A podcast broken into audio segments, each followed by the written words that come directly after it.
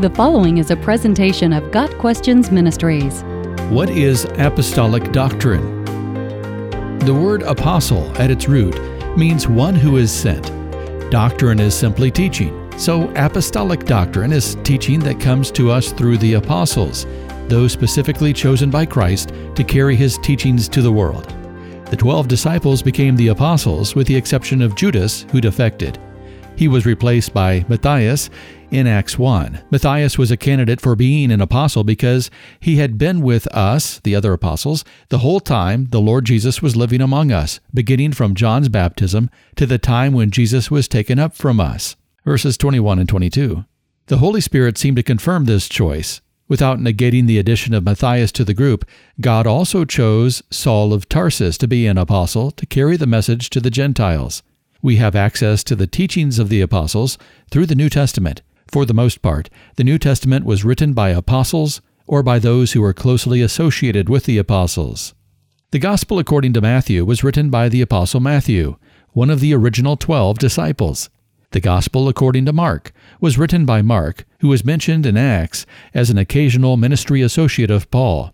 Church history also tells us that Mark was an associate of Peter and that his gospel is based on Peter's preaching.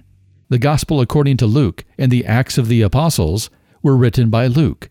Luke was a ministry partner of Paul and an eyewitness to many of the events in Acts. Although not an eyewitness to the life of Jesus, he conducted careful interviews that might have included interviews with the apostles. Much of the material in his gospel is similar to that in Mark and Matthew, so it is clear that he made use of apostolic sources. The Gospel according to John, as well as the epistles of 1st, 2nd, and 3rd John and Revelation, were written by the Apostle John, one of the twelve disciples.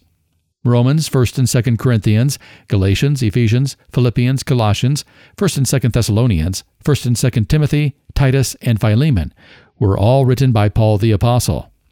James was written by the Lord's half brother James, who was the leader of the church in Jerusalem. Certainly, he would have been an eyewitness to much of the life of Jesus. He's never called an apostle, but he is called an elder and worked in tandem with the apostles.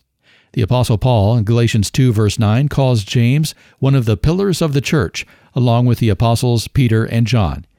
It's interesting that James was not a believer until after the resurrection, when Jesus appeared to him. 1 Corinthians 15, verse 7, says that Jesus appeared to James and then to all of the apostles, which might indicate that James was considered to be an apostle at the time Paul was writing 1 Corinthians. 1st and 2nd Peter were written by Peter the apostle. Jude was written by another of the Lord's half brothers, who also would have had much eyewitness experience to the life and teaching of Jesus. Like James, he was not a believer until after the resurrection. Hebrews is the only book of the New Testament whose author is unknown. He was not an eyewitness to the Lord's earthly ministry, but his work is based upon eyewitness testimony, as he says in Hebrews 2, verse 3 This salvation, which was first announced by the Lord, was confirmed to us by those who heard him. Apostolic doctrine is authoritative and vital to our understanding of what God has done for us. The writers of the New Testament refer to a settled body of doctrine that is often called the faith or the gospel. Jude 1 verse 3 speaks of the faith that was once for all entrusted to God's holy people. Paul strongly condemns people who would change or pervert the content of the gospel in Galatians 1 verses 6 through 9.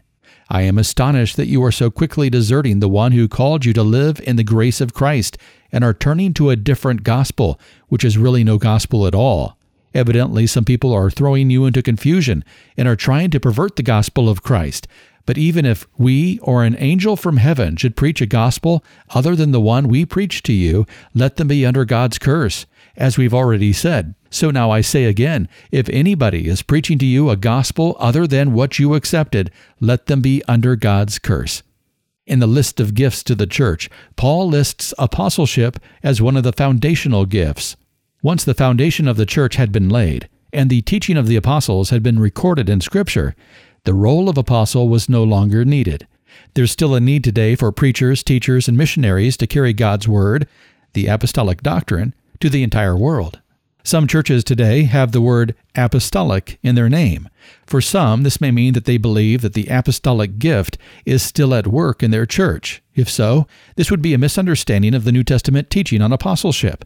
For others, it may mean that they want to emphasize the apostolic doctrine as found in the New Testament. If that's what they truly do, then this is a good thing. One denomination, the Apostolic Church, says that they are following closely the teaching of the apostles but unfortunately believe that baptism by immersion is necessary for salvation and that salvation will be followed by sign gifts. While we see examples of the sign gifts being used in the book of Acts, it is not the teaching of the apostles that baptism is necessary for salvation or that every Christian will exhibit miraculous signs. In this case, although the name is apostolic, the teaching is not. When the church began, Luke records, the early believers devoted themselves to the apostles' teaching, Acts 2 verse 42. That is, they were committed to learning and following apostolic doctrine. In this they were wise. If today's church would be wise, they would also be devoted to the teaching of the early founders of the church, handpicked by the Lord Himself. Got Questions Ministry seeks to glorify the Lord Jesus Christ by providing biblical answers to today's questions online at gotquestions.org.